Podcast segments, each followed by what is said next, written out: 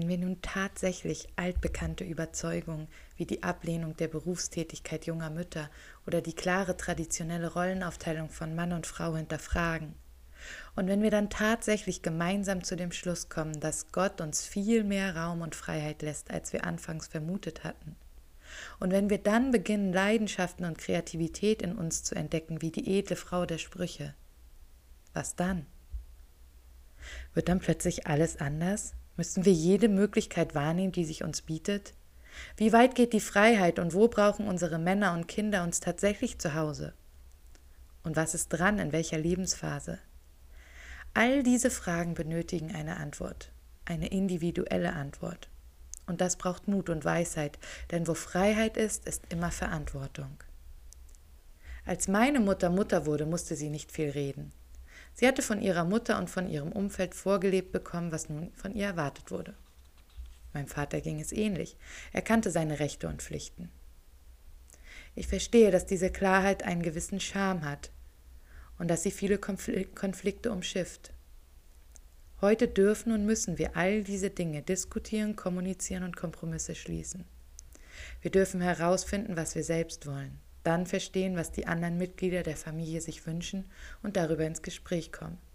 Das ist harte Arbeit und nicht zu unterschätzen. Aber ich bin der Meinung, dass es sich lohnt.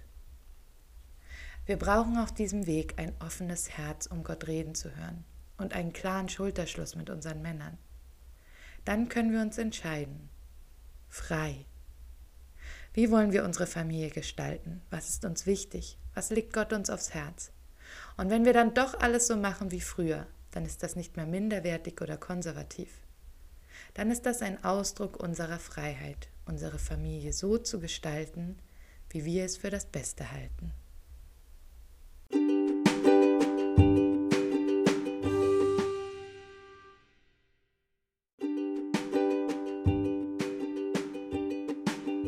Du sehnst dich nach Inspiration bist immer wieder auf der Suche nach guten christlichen Büchern, Autoren, Kreativen und Leitern. Du hast Lust auf interessante Persönlichkeiten, die sich öffnen und dir einen Blick in ihr Inneres erlauben. Du willst alles, nur keine Oberflächlichkeit. Du möchtest richtig deepen Talk in fröhlicher und authentischer Atmosphäre. Oh, dann bist du hier genau richtig. Ich bin Sarah Keschkaran und ich nehme dich mit auf eine gemeinsame Reise. Unterwegs zu uns.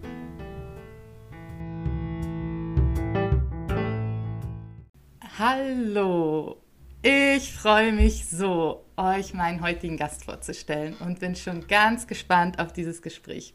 Zu Gast ist bei mir heute Lars Mandelko, Theologe und Psychologe, 49 Jahre, kind, Vater von vier Kindern, kommt aus Schleswig-Holstein und lebt momentan in Norwegen.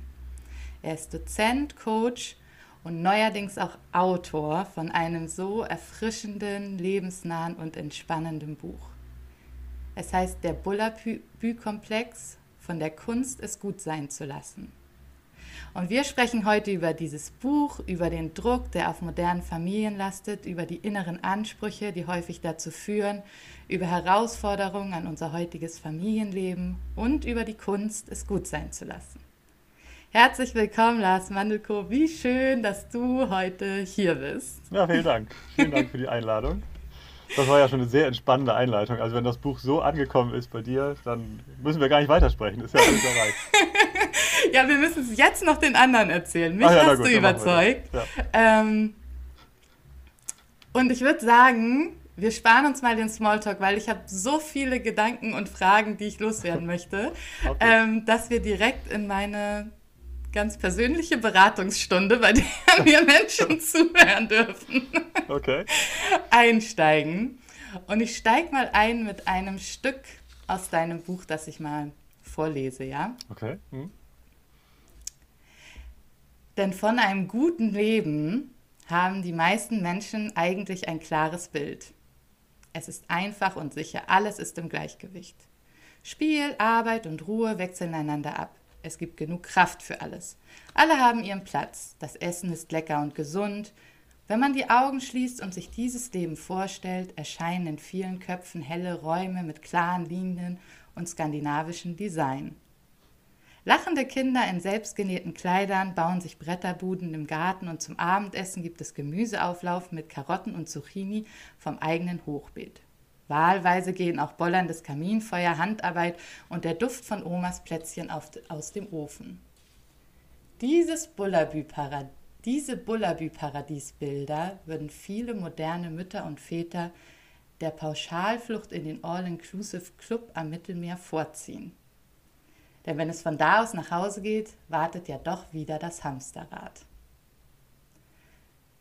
Ich finde das so äh, faszinierend, wie du mein und wahrscheinlich das Bild meiner Generation an Eltern, mein inneres perfektes Familienbild auf den Punkt gebracht hast.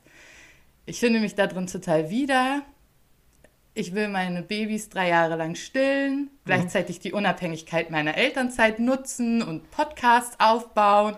Ich will hip in der Stadt wohnen, aber gleichzeitig Kinder haben, die durch hohes Gras streifen. Ich will den Wünschen und Bedürfnissen all meiner Kinder begegnen, sie in ihren Emotionen halten, annehmen. Aber ich sehe mich auch nach einer Zeit mit meinem Mann, einem mhm. kinderfreien Ehebett. Ähm, also so dieses, ne, perfekte Leben, alles auf einmal und das natürlich ohne Burnout oder irgendwelche Erschöpfungserscheinungen.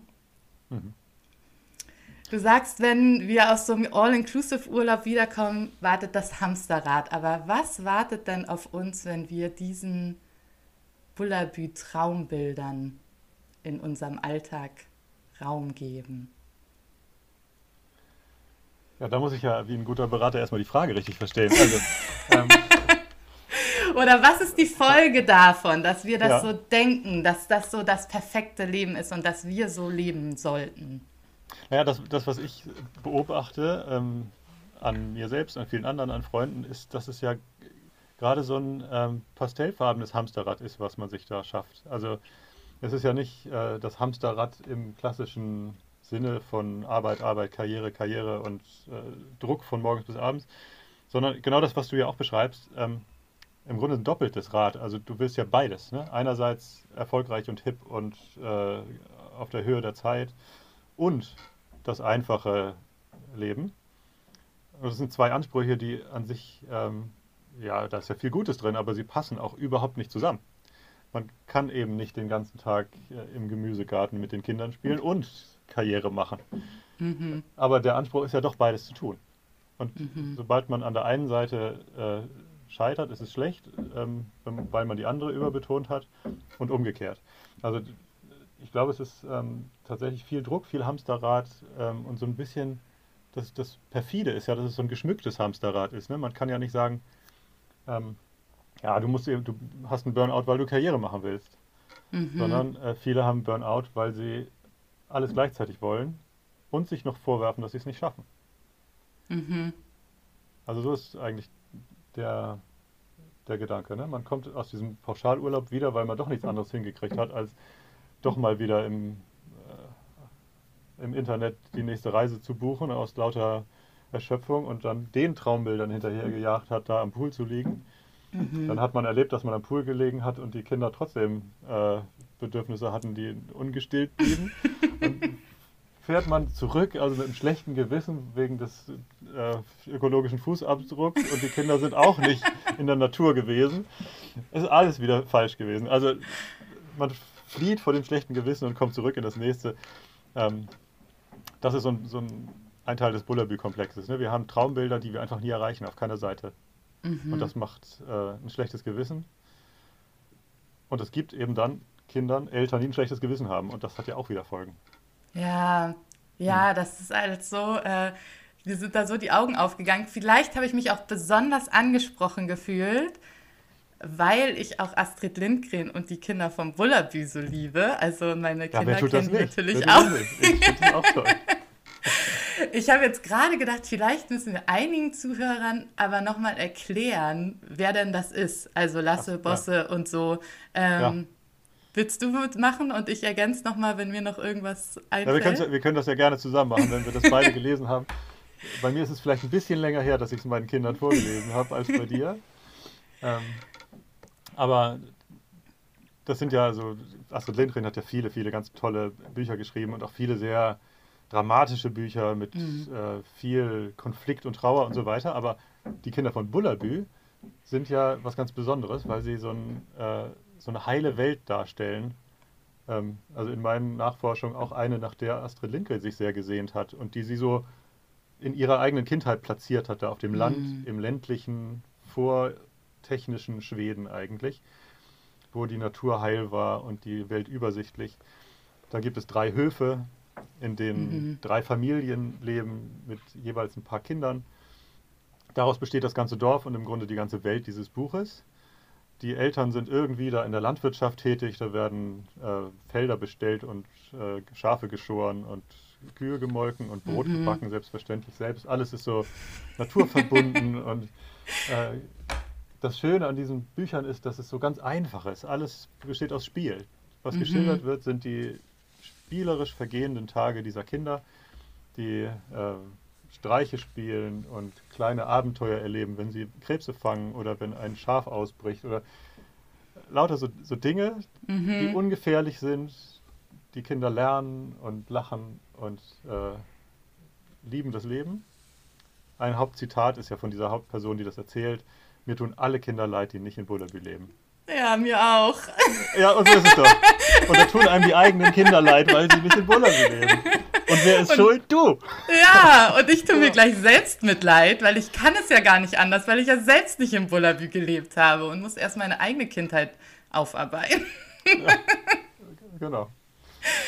Ach, genau, das ja. ist also Bullaby. Hm? Ja, ja, du hast das ganz äh, wunderbar, finde ich, zusammengefasst. Also, na, man sieht halt ständig irgendwie vor seinem inneren Auge äh, Flüsse und Wälder mhm. und mhm. Äh, adrette Mütter, ähm, die allzeit bereit sind, ihre Kinder mit Essen und allem, was sie brauchen, zu versorgen. Mhm. Ähm, das Interessante finde ich, im Bullabü gibt es ja schon auch Streit. Also die ersten Mal, als ich meinen Kindern Astrid Lindgren Bücher mhm. vorgelesen habe, habe ich mhm. richtig geschluckt, weil die Sachen gesagt haben, die ich meinen Kindern verbiete, nämlich so, mhm. ach du dumme Lisa oder so. Ja. Mhm. Aber so richtige Vergebung braucht man in Bullabü auch nicht, weil es sind schon eher Kleinigkeiten, wenn mal genau, ein Problem auftaucht, genau, oder? Ja, ja, genau. Also es, es, gibt natürlich schon auch solche Dinge wie Streit oder Klickenbildung oder dass sich jemand mal ausgeschlossen fühlt oder so. Aber das ist alles in so einem, äh, in einem Grad, der noch gut zu handeln ist und den man mit einer kleinen Aussprache wieder hinkriegt und ähm, nichts Ernstes. Also da wird nicht wirklich verletzt. Ja, hm. Und das Familiensystem äh, fand ich auch spannend, hatte ich ja noch nie Gedanken drüber gemacht. Also alle Eltern sind glücklich verheiratet, ne? Genau, selbstverständlich. Und selbstverständlich äh, sind die Männer auf dem Feld und die Frauen zu Hause. Also das sind alles so, so Rollen, wo sich äh, heutige Eltern die Haare raufen würden und sagen, das, das geht ja nicht, das können wir unseren Kindern nicht äh, als Vorbild äh, zumuten. Denn selbstverständlich müssen Frau und Mann gleichberechtigt arbeiten und bei den Kindern sein. So was sieht man in Bullabü nicht, weil es das Problem da noch gar nicht gab. Das ist so vortechnisch, mhm. dass die Rollen so klar verteilt sind, dass die Frage überhaupt nicht auftaucht. Mhm. Und dann ist es natürlich schön. Das ist wieder schön Astrid Lindgren. Die Hauptperson ist ein Mädchen. Das ist also ein, äh, ein mhm. Buch aus der Perspektive eines Mädchens geschrieben. Und das weicht das ja auch noch so ein bisschen auf. Also es ist ja, es wird ja auch keine Unterdrückung oder keine schlimme Ungleichheit beschrieben. Ja, das stimmt. Ja. Auch da ist die Welt also völlig okay, weil man nicht drüber nachdenken muss. Ja. Ganz zu schweigen von unserer Welt. Also mhm. mir geht es so, ähm, ich bin in meinem Bekannten- und Freundeskreis, also mein Mann war Jugendpastor und wir haben die Jugend bei uns in der Gemeinde geleitet und mhm. waren dadurch, haben dadurch ganz viele ähm, Freunde und Bekannte, die ähm, immer so, äh, den wir immer so einen Schritt in der auf unserem Lebensweg so voraus sind. Also so gerade mhm. so drei Jahre vor allen das mhm. erste mhm. Kind gekriegt und so. Ja. Ne? Mhm. Ähm, und deshalb bin ich auch häufig so ein Anlaufpunkt für schwangere junge Frauen. Mhm.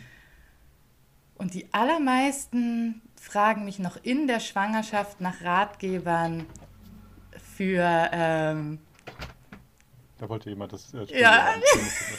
Sorry. Ich Gar kein Problem. Ja. Ähm, die allermeisten von diesen Schwangeren fragen mich noch in der Schwangerschaft nach Ratgebern zu Erziehung und Familienleben. Ja. Weil wir doch so gute Eltern sein wollen. Wir wollen ja alles richtig machen. Irgendwas ganz tief in uns will ja Bullabü und will es auch irgendwie anders machen, als wir es kennen. Mhm. Und dabei bin ich auch, und du nennst das auch in deinem Buch als eine ähm, Theorie, die du so ja, gut findest, so wie ich das verstanden habe, über die Bindungstheorie mhm. gestoßen. Ähm, und du deckst aber dabei etwas auf, was das auch total in mir ausgelöst hat, aber ich hätte es nicht so sagen können, wenn ich es nicht bei dir äh, gelesen hätte. Mhm, ähm, ja, ich weiß gar nicht, jetzt spreche ich hier mit einem Psychologen und soll jetzt die Bindungstheorie in drei Sätzen zusammenfassen, aber wir müssen es ja Also, ne, was ich daraus so mitgenommen habe, ist halt, dass es wichtig ist, die Kinder wahrzunehmen in ihren Gefühlen, sie erstmal auch nicht abzustrafen oder wegzusperren, wenn sie mal wütend mhm. oder traurig sind oder so, ihre Bedürfnisse zu sehen ähm, und erstmal so anzunehmen. So, mhm. das würde ich sagen, ist so das Wichtigste. Alles darf erstmal sein. Mhm. Und dann reagiert man darauf, also jetzt zumindest in unserem Familienleben schon mit, es gibt richtig und falsch äh, mhm. als Handlung aus dieser Wut heraus so. Mhm. Ähm, genau. Und dabei entstand bei mir, und wenn du es so schreibst, gibt es ja mehrere Leute, bei denen das dann entsteht, so eine Angst, das nicht zu tun oder das nicht genug zu tun. Mhm. Ähm, genau. Also ich glaube, diese Bindungstheorie ist ein gutes Beispiel, weil ähm, also auch wenn ich noch ein paar Sätze zurückgehe und du sagst, die Leute, die, die schwangeren Frauen fragen dich schon nach Ratgebern, äh, muss man sich ja fragen, warum eigentlich? Das ist ja ein Bedürfnis nach ähm, Orientierung. Das mhm. entsteht, weil es schon eine Überforderung gibt, mit der puren Idee, Mutter zu sein oder Vater. Ja. Was kommt da auf mich zu? Die Aufgabe ist so groß, ich kann das gar nicht leisten. Mhm. Ähm, denn die Ziele sind so hoch und so widersprüchlich, dass ich nicht weiß, wie ich sie erreichen soll. Also ganz anders als Lisa in Bullabü, die mit ihren Puppen gespielt hat, ihre Mama und ihren Papa gesehen hat und genau wusste, wo ihr mhm. Platz irgendwann ist. Da braucht es keine Diskussion. Die weiß, was Mama ist und mhm. wie diese Rolle geht. Das weiß heute keiner mehr. Weil ähm, die Ansprüche eben von allen Seiten gestiegen sind. Ne? Du sollst, mhm. wie du sagst, sowohl die perfekte Bullabü-Mami sein, als auch das Vorbild, äh, eine selbstständige, berufstätige, erfolgreiche Frau. Und so kommen ja diese Frauen in die Schwangerschaft und die Eltern zu dir mhm. und wollen irgendwie Rat. Ähm, ja. Die Bindungstheorie ist äh, eigentlich eine sehr, sehr gute Idee, weil sie ja ähm, sagt, so, Kinder sind wichtig, die Be Bedürfnisse der Kinder sind wichtig, genauso wie Astrid Lindgren es auch sagt. Und ähm, macht große Werbung dafür, eben eine Bindung aufzubauen, eine mhm. positive Verbindung zwischen Eltern und Kindern, äh, in der die Kinder sich angenommen fühlen, so wie sie eben sind. Was bloß viele vergessen und was auch, glaube ich, durch die verkürzte Darstellung dieser Bindungstheorie entsteht, ähm, ist, dass es nicht um einen 24-7-Job geht. Also, mm. dass die Kinder im Zentrum der Welt sind und die Erwachsenen wie so aufmerksame Satelliten um diese Kinder kreisen und alles wahrnehmen, was die Kinder bewegt und auf alles positiv reagieren ja, und auch noch das, was die Kinder gar nicht selber wissen, was sie wahrnehmen, das sollen wir ja entdecken in ihnen, was vielleicht als versteckte Emotion. Eben, genau. Wir, wir, müssen ja die Kinder sprachfähig machen, also müssen wir deren Emotionen ganz genau und richtig formulieren. Ähm, und die, die Angst, die durch so eine Verkürzung entsteht, ich weiß nicht, ob das dann auch deine ist oder die der Frauen, die da zu dir kommen, ist, dass wenn ich einen Fehler mache, dann bin ich schuld an der Psychose, die da kommt mit 16. Wenn ich einen Fehler mache, dann ist diese Bindung kaputt. Und dann gehört mein Kind zu denen, die äh, eine Bindungsstörung haben. Und was das alles nach sich ziehen kann. Dann wird die Beziehung scheitern, dann ist das Selbstbewusstsein ein Scherbenhaufen, dann geht alles den Bach runter. Und das nur, weil ich nicht einmal nicht aufgepasst habe und die Emotionen meiner Kinder nicht angemessen formuliert habe, den Kindern nicht angemessen Raum gegeben habe und so. Also das erlebe ich manchmal bei Menschen, ähm, und die Schuldgefühle kenne ich ja auch, dass ähm, man seine Kinder doch vernachlässigt hat, weil man mhm. mit sich selber beschäftigt war oder einfach abgelenkt oder müde oder faul. Und dass dadurch großer Schaden entsteht, ist das Missverständnis der Bindungstheorie, denn das sagt die ja gar nicht. Mhm. Dass sie es aber nicht sagt, wird oft nicht gesagt. ich lese noch mal ein Stückchen aus de, deinem Buch vor dazu und äh, mhm. Frage dich dann noch mal, was, was mir jetzt schon auf der Zunge liegt. Ähm, was alle Eltern erleben, schreibst du, sind gelegentliche Ausnahmen von einer normalen Eltern-Kind-Beziehung. Die sind aber völlig harmlos. Jede Mutter mault mal ihr Kind an, wenn sie Kopfschmerzen hat. Jeder Vater starrt mal geistesabwesend auf das Handy, während das Kind daneben steht und ein Bedürfnis hat. Jedes Kind erlebt mal Ungerechtigkeit in der Familie, abwesende oder gestresste Eltern. Das ist völlig normal. Sogar größere Einschnitte in das normale Leben wie ein Umzug, eine neue Schule, ein schmerzlicher Verlust oder eine längere Krankheit sind relativ harmlos, solange ansonsten die Beziehungen einigermaßen verlässlich sind. Nicht jeder Schmerz ist ein Trauma. Die meisten menschlichen Seelen sind einigermaßen robust. Weiter schreibst du, niemand hat einen perfekten Vater, eine perfekte Mutter. Das wäre übrigens auch gar nicht gut. Erst dort, wo die Eltern nicht mehr können, lernen die Kinder eigene Initiative aufzubauen. Es sind die unangenehmen Eigenheiten der Eltern, die Kindern helfen, sich abzugrenzen und eine ganz eigene Persönlichkeit und eigene Vorstellung vom Leben zu entwickeln. Solange ein Kind erlebt, dass es grundsätzlich angenommen ist, Raum zum Leben hat und normalerweise Unterstützung und Verständnis erwarten kann, steht einer gesunden Entwicklung nichts im Wege. Das ist doch schön. Da habe ich ja doch noch Hoffnung. ja, genau. Was würdest du denn sagen, was, wann ist denn genug? Also es heißt ja, die Kunst ist gut sein zu lassen. Wann ist denn gut? Also, ja. Und, und das ist natürlich eine sehr schwere Frage, ähm, weil es ja nicht um eine, einen genauen Punkt geht. Das macht mhm. das Ganze natürlich auch so schwierig. Also die Kunst, finde ich, ähm, besteht ja darin, sich in einem Bereich aufzuhalten, in dem es auch mal auf und ab gehen kann und den als optimal zu empfinden. Also diese mhm. Schwankung zwischen einigermaßen schlechter und einigermaßen guter Laune, zwischen mehr oder weniger Aufmerksamkeit als ähm, einen guten Raum zu definieren und nicht eben es ganz genau machen zu müssen. Mhm. Ähm, von daher ist die Frage einem eben auch schwer zu beantworten, wann ist es gut genug. Das ähm, ist vielleicht eher so ein, so ein, Bereich, der sich da beschreiben lässt. Ne? Also wenn ich, eine, wenn ich mir eins meiner Kinder herausnehme und die Beziehung zu diesem Kind mhm. und mir so die Szenen vor Augen führe, die ich mit diesem Kind erlebe und es kommt alles Mögliche vor.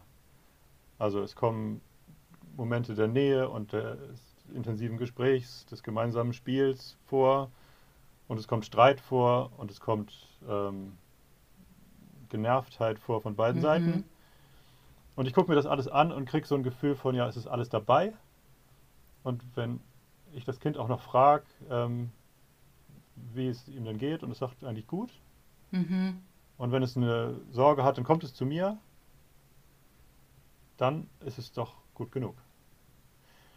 Mhm. Also, ähm, wenn das Gleichgewicht stimmt, mhm. wenn, wenn, wenn ausreichend positive Erlebnisse da sind, dass es überhaupt eine Beziehung gibt, in der gelacht und sich aneinander gefreut wird. So. Mhm. Dann ist es gut genug. Aber das lässt sich natürlich nicht an einem Punkt festmachen. Ja. Also du musst nur das tun und dann ist es gut genug, sondern es ist äh, eben so ein Gefühl. Und da können, glaube ich, äh, Eltern auch auf ihr eigenes Gefühl viel mehr vertrauen, als äh, sie es tun, wenn sie nach dem nächsten Ratgeber fragen. Es ist ja überhaupt doch lustig, dass ich einen Ratgeber schreibe oder eigentlich sage, lest nicht so viele Ratgeber. Ähm, also auf jeden Fall bist du jetzt ganz oben auf meiner Liste von Ratgebern, die ich dann weiterempfehle. ja, gerne. Genau, aber die, dies, äh, man hat auch ein Gefühl zu seinem Kind und zu der Beziehung. Und ähm, wenn das Gefühl ist, dass das schon gut ist, dass da ganz viel Liebe ist, mhm. zusätzlich zu allen möglichen anderen, dann würde ich sagen, es ist gut genug. Also auch dieser, diese Passage, die du da vorgelesen hast, ähm, geht ja davon aus, dass die meisten Seelen eben robust sind, dass man mhm. vieles ertragen kann. Das man viel vergeben kann und dass das auch äh, funktioniert. Ja. Das, ähm, ja, ich weiß nicht. Also wenn ich zurückdenke, dass ich eine Phase in meinem Leben hatte, in der ich vielleicht zu viel gearbeitet habe. Mhm. Ähm, da kann ich mich entscheiden, ob ich mir das mein Leben lang vorwerfen will und jeden, jede Macke meiner Kinder darauf zurückführen will, dass ich mal als Vater abwesend war. Mhm. Oder ob ich mich entscheide, ähm, dass ich vielleicht äh, in eine falsche Richtung gegangen bin und einen Fehler gemacht habe, den aber auch wieder gemerkt und korrigiert habe. Mhm. Und meine Kinder eben eine Phase hatten, wo sie ihren Vater ein bisschen weniger gesehen haben und jetzt eine Phase haben, wo sie ihn viel mehr sehen und dass das gut genug ist. Also dass auch ich Wege und Umwege und äh, gehen kann und mal einen Fehler machen kann. Ähm, die ganze Zeit, würde ich sagen, war die Beziehung zu meinen Kindern gut genug. Auch wenn sie nicht immer gleich gut war. Ja. Ja, das ist total entspannt und ich glaube, das Entspannende ist auch tatsächlich, dass du eben äh, Psychologie, Psychologe bist und Psychologie studiert hast, so. Ähm, und man auch das, den Eindruck hat, man spricht da mit einem Experten, der aber dennoch Mensch ist. Und das äh, finde ich, das hat man irgendwie sonst häufig so. Also es gibt jetzt ja auch ganz viele Bücher, so die, ne, so auf das Schimpfen, schimpf nicht mit deinen Kindern und so, ne, also so möglichst alles, ähm, ja, alle Fehler oder alle vielleicht auch Menschlichkeit der Eltern am besten mhm. eliminieren möchte aus der Erziehung. Und mhm. an diesem Ideal stirbt man ja täglich. Also da ja, geht man ja, ja täglich ins Bett und denkt, okay, das muss ich jetzt morgen nochmal anders und oh, schon wieder bin ich ins nach Hause gekommen und habe nur gemeckert. Und da hab, war ich jetzt schon den halben Tag arbeiten. Dann habe ich nur zwei Stunden noch nach der Kita, bevor genau, die schlafen genau. gehen. Und in der Zeit habe ich denen jetzt auch noch in den Kopf gehauen, dass, keine Ahnung, wieder das neue T-Shirt kaputt gegangen ist oder der. Turnbeutel genau. in der Schule liegen geblieben ist. Was bin ich für eine Mutter? So gute Nacht, vor Erschöpfung fällt man dann ins Bett. Ne? Genau. Ähm, genau. Und das, das äh, Fiese ist ja daran, dass die Ideen an sich ja gut sind. Mhm. Ist, natürlich ist es gut, nicht so viel zu meckern mit seinen Kindern. Natürlich ist es gut, viel Zeit zu verbringen und aufmerksam zu sein und schöne Dinge zu tun. Und das ist ja alles wirklich gut. Aber das, was du beschreibst, ist ja ähm, das, das Fiese daran, dass man daran scheitert. Und mhm. die, die Art, wie man dann mit diesem Scheitern umgeht, ist, glaube ich, das Entscheidende. Also, denn das hat ja wieder große Folgen. Also, wenn ähm, deine Kinder in deinen Augen das schlechte Gewissen sehen, jedes Mal, wenn mhm. du mit ihnen sprichst, oder wenn sie eine Mutter erleben, die das vielleicht nicht sagt, aber ausstrahlt, dass sie scheitert am Muttersein, mhm. dann äh, hat das ja so, so unter, untergründig ganz üble Folgen. Also kann es jedenfalls. Ne? Da, mhm. da, da, können Kinder denken, oh, ich, ich bin irgendwie, ich kann es auch überhaupt nicht formulieren, aber ich bin irgendwie der Auslöser für dieses schlechte Gewissen. Der ich Grund für das Scheitern halt, ne? Ich bin das Grund für das Scheitern meiner Mutter. Mhm. Denn sie ist ja nur durch mich Mutter geworden. Mhm. Und das ist eine Aufgabe, die man nicht bewältigen kann. Da frage ich mich auch, wie werden diese Kinder dann Eltern? Mhm. Ähm, und was für ein Unterschied, wenn man es sich gegen das Gegenteil vorstellt, dass da eine Mutter so ist, wie sie ist und ihre eigenen Grenzen durchaus kennt und beschreibt und die Kinder das auch erleben, sie aber in den Augen der Mutter ähm, Glück und Zufriedenheit und Entspannung sehen und Sätze hören wir, ja, das reicht schon. Das ist okay. Das ist genug. Mhm. Das ist doch eigentlich viel ermutigender. Ja. Also das, was im Alltag passiert, ist ja das Gleiche. Aber die Haltung dazu macht einen Unterschied.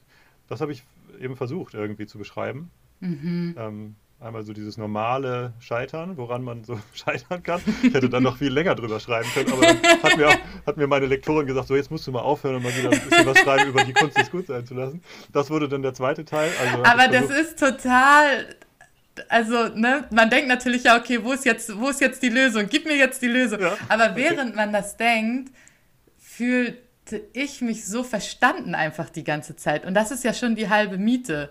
Ja, zu sagen, stimmt. ja, hm. stimmt, er beschreibt das Problem, das ich kenne.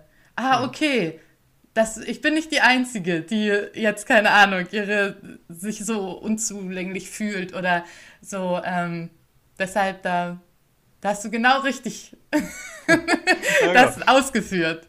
Und dann kam eben der zweite Teil, wo ich versuchte, so ein paar Lösungen zu beschreiben, obwohl deine Frage ja auch schon zeigt, dass es schwer ist, das genau zu machen, weil das in jedem Leben und in jeder Mhm. Familie ja irgendwie anders ist. Aber es ist mehr so diese Haltung, die äh, Mhm.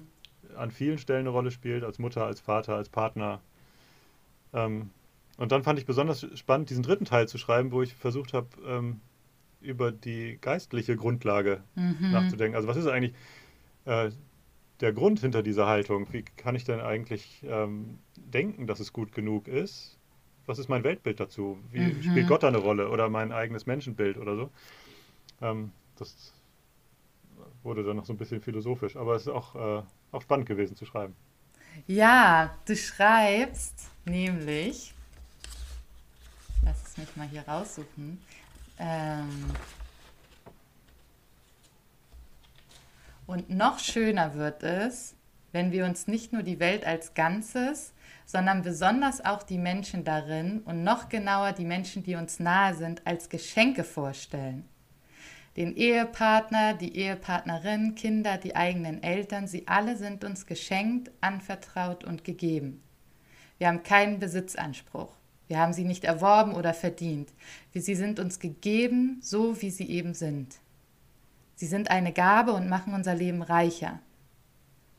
Das kann dankbar machen und kann dazu anspornen, diese Beziehung zu pflegen. Die Kunst, es gut sein zu lassen, braucht diese Idee, dass das Leben ein Geschenk ist, um dem Druck zu widerstehen, das optimale Leben selbst herstellen zu müssen.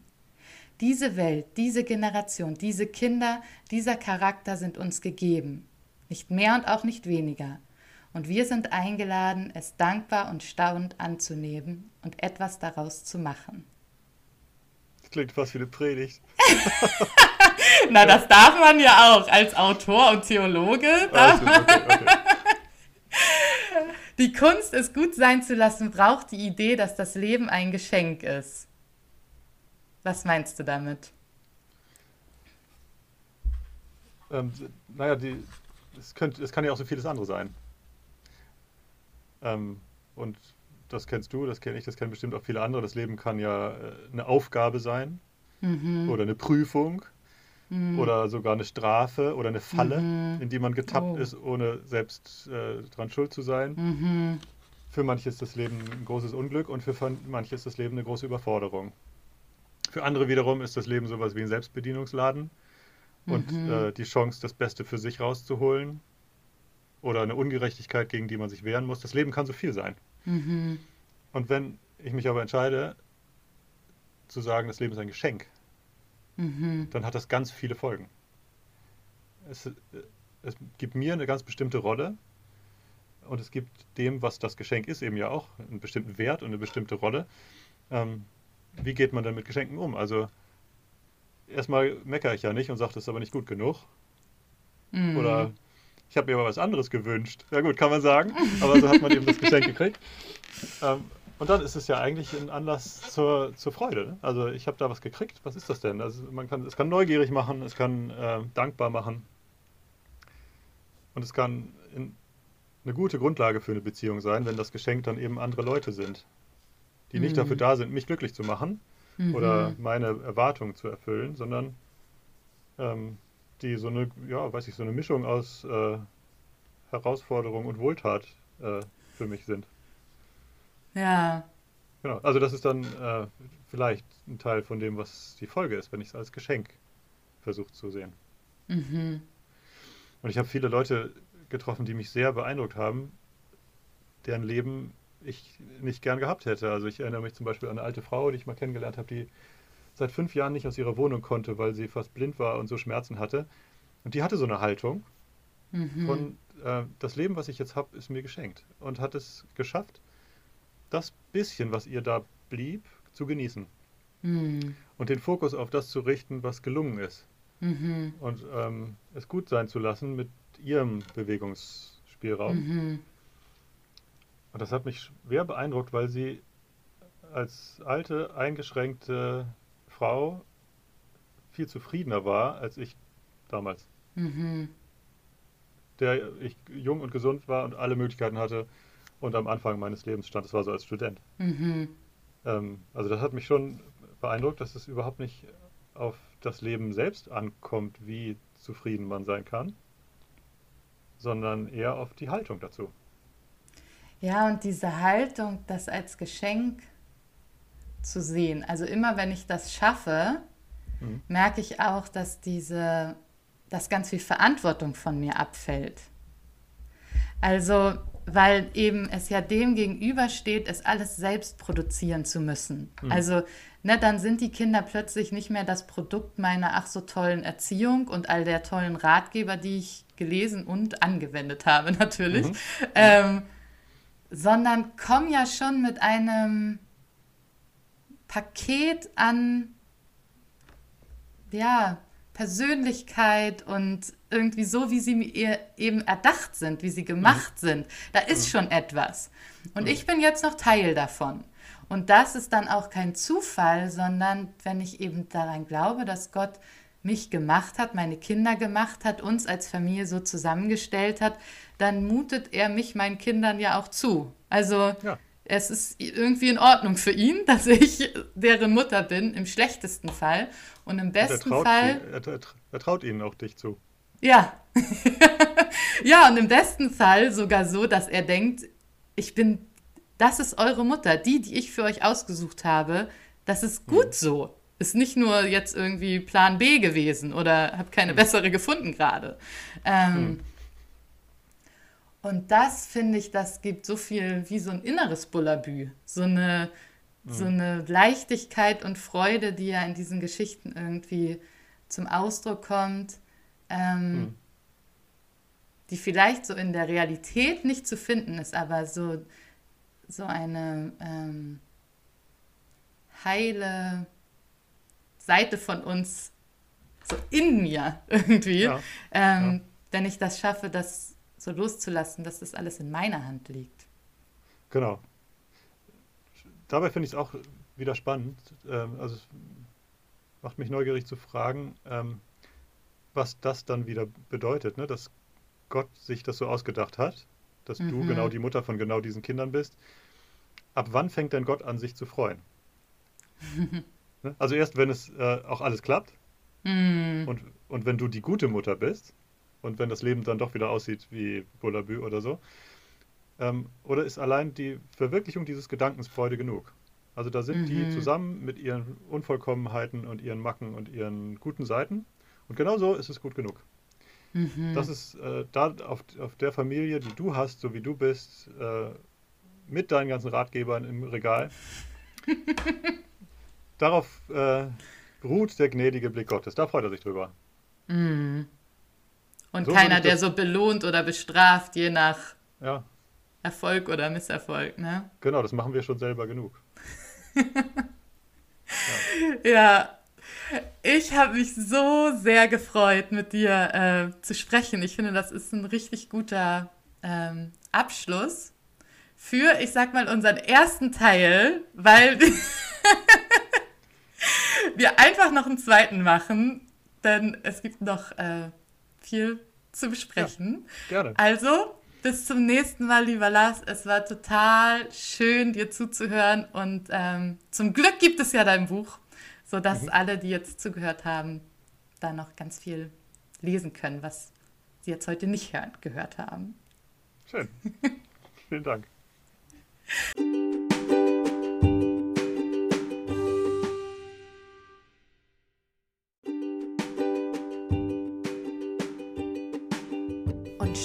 Unsere gemeinsame Zeit zusammen wieder vorbei. Du kannst dich schon auf die nächste Folge freuen, denn alle zwei Wochen kommt eine neue Episode von Unterwegs zu uns raus. Danke, dass du heute dabei warst. Alle Links zu Produkten, Büchern und Gästen findest du in der Beschreibung. Und ich freue mich sehr, wenn du den Podcast weiterempfehlst. Schreib mir auch gerne eine Nachricht, wenn du Gäste vorschlagen möchtest oder dich bestimmte Themen interessieren. Wir bleiben gemeinsam auf dem Weg unterwegs zu uns. Bis zum nächsten Mal, deine Sarah.